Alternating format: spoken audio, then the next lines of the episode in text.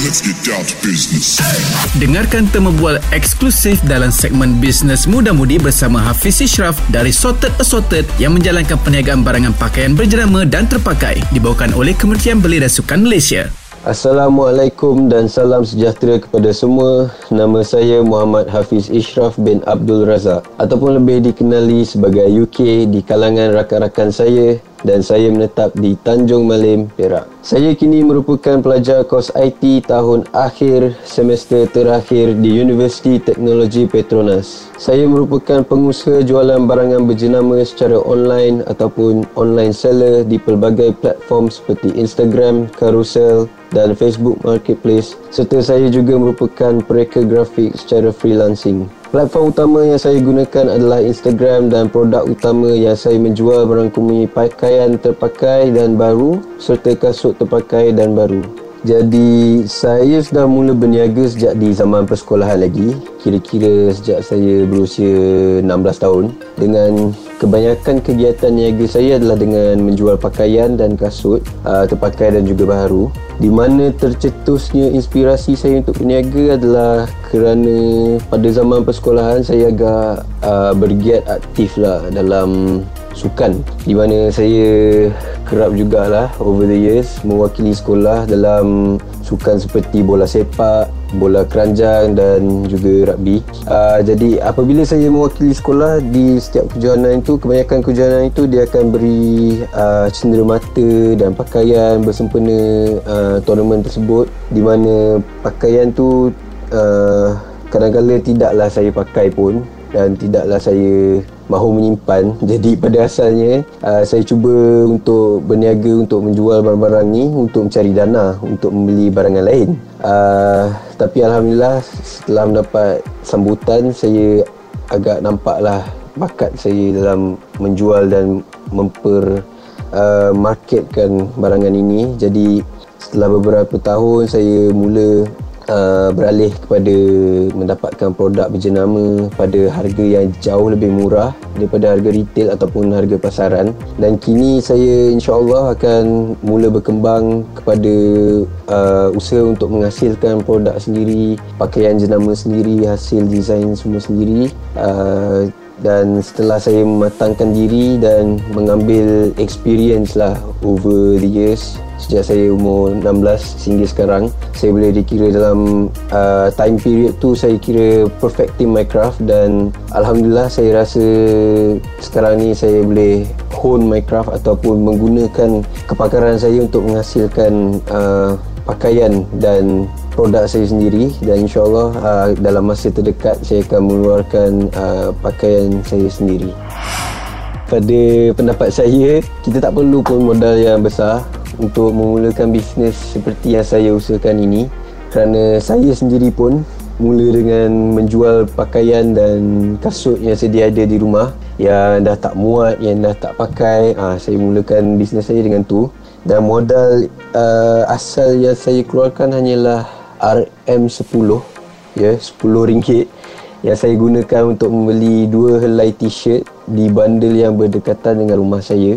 Jadi tanggapan ini tidaklah benar, walaupun saya boleh mengakui bahawa ada certain business, yes, kena ada modal yang besar.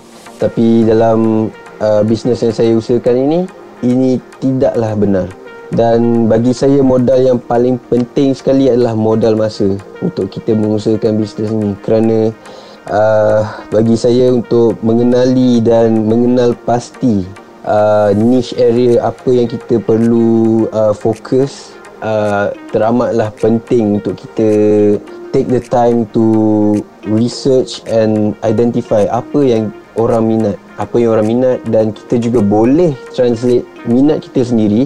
Kerana macam saya nak kartun, so saya akan mencari pakaian kartun, baju kartun di bandar, dan memang ternyata pemuda sekarang pun lebih ke arah mencari pakaian yang bertemakan kartun, anime, vintage basketball, sukan dan juga music, band tees. So memang bagi saya modal yang paling penting sekali adalah masa, dan perlu mencari ilmu tu untuk mengusahakan bisnes, kerana Yelah, apa-apa pun kita perlu ada ilmu. Takkan kita nak masuk terus terjah tanpa kaji. Bagi saya, that would be a very wrong step lah. Dan saya memang minat untuk research sebab saya appreciate the uprise of the bundle scene, the vintage scene sekarang. Sebab dulu orang mungkin kata baju bundle ni ala lusuh, buruk, pakaian lama, buat apa kita nak beli, for example kan. Tapi sejak beberapa tahun, sejak beberapa kebelakang ini, kita boleh nampak lah the rise of bundle tu. Sehingga kan ada certain baju dengan certain print dan certain trademark tahun 1990-an contohnya, boleh mencapai harga beribu-ribu lah. So memang bagi saya duit modal tu tak perlu banyak pun, just modalkan masa untuk mengkaji. Bagi saya, untuk menggambarkan personaliti diri saya dalam 3 patah perkataan, saya akan memilih kreatif, inovatif dan juga optimistik. Mengapa saya memilih kreatif adalah kerana saya memang fikirkan saya ni seorang yang kreatif, kerana saya pun sentiasa memikirkan cara bagaimana untuk saya menjadi lebih kreatif dalam segala aspek untuk bisnes saya, terutamanya dari segi visual. Kerana minat saya dalam graphic design, saya sentiasa memikirkan macam mana saya boleh jadi lebih kreatif dalam memaparkan ataupun memarketkan produk jualan saya, dan juga dalam aspek interaksi saya dengan audience saya dan juga customer. Saya sentiasa memikirkan how can I be more creative than what I am doing right now. Untuk inovatif pula, saya merasakan saya seorang yang very inovatif sebab saya sentiasa mencari cara untuk bukan saja expand my business but also to explore how can I be more fluid and innovative in my business, seperti cara untuk saya mengincludekan cara yang lebih efisien ataupun lagi interesting untuk potential customer saya membeli dengan saya. Saya includekan boleh trade barang dengan saya, boleh trade dan tambah cash, for example, boleh COD, boleh post, boleh pilih courier apa semua. Jadi kita kena innovate and widen our scope of business and also our mode of business, for example.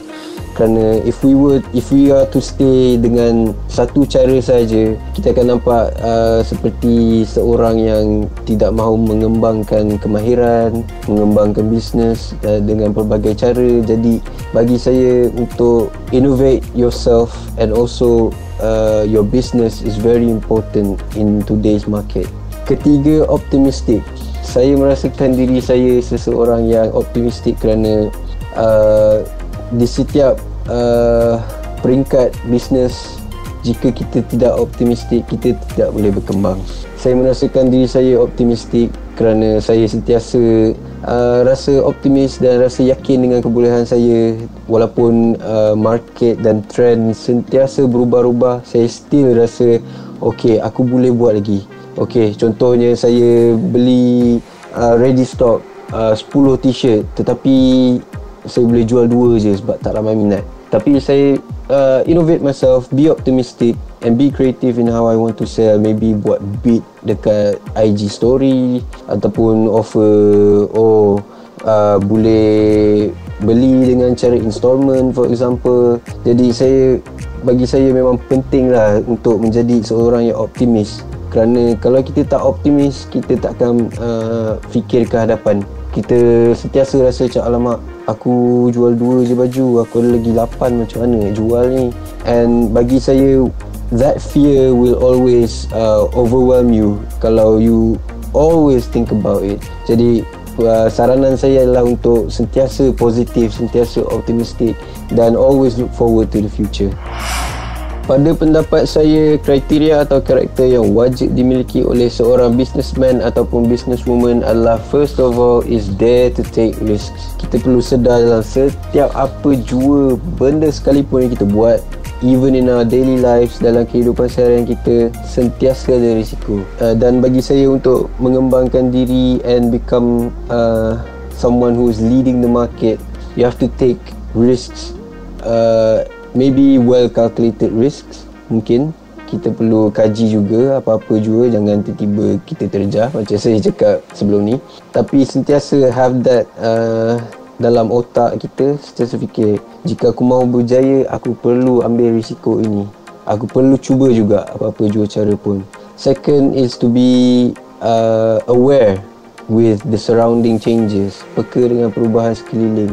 Kerana apa-apa pun, especially in the business world, in the business market, trends dengan apa, minat semua orang akan berubah-ubah. Jadi untuk be in line or be updated with the current trends, kita perlulah sentiasa peka. Kita perlulah tengok, let's say dengan contoh paling dekat, maybe kalau ada adik boleh tengok, oh adik aku minat for example, oh kartun ni tengah naik sekarang. And with that kepekaan itu, kita boleh nampak lah, oh I have to be a step ahead of the game, of the market, of everyone else. Aku patut cari baju ni dan jual, for example.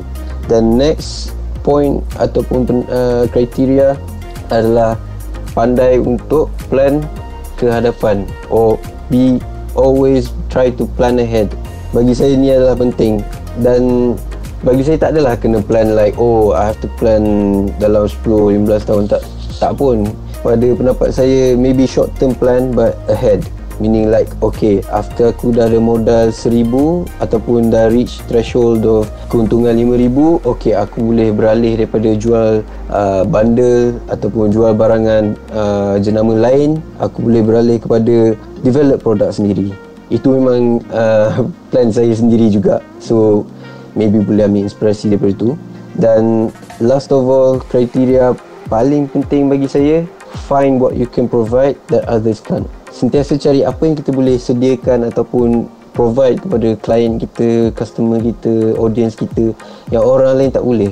Be creative, be progressive. Okay, let's say macam, okay, saya nak jual baju kartun tapi dah 20,000 orang, let's say dah ramai sangat lah, 20,000 orang dah menjual baju ni. Let's say, okay, do something with it. You have a product, innovate it further, be creative. Let's say you boleh lukis atas baju tu if you're good in art, ataupun you boleh go to print shop and ask them to, let's say, oh why not I make it a different design with the design underneath. And memang dengan cara be innovative and be creative, you will be different from other people, other sellers, other businesses.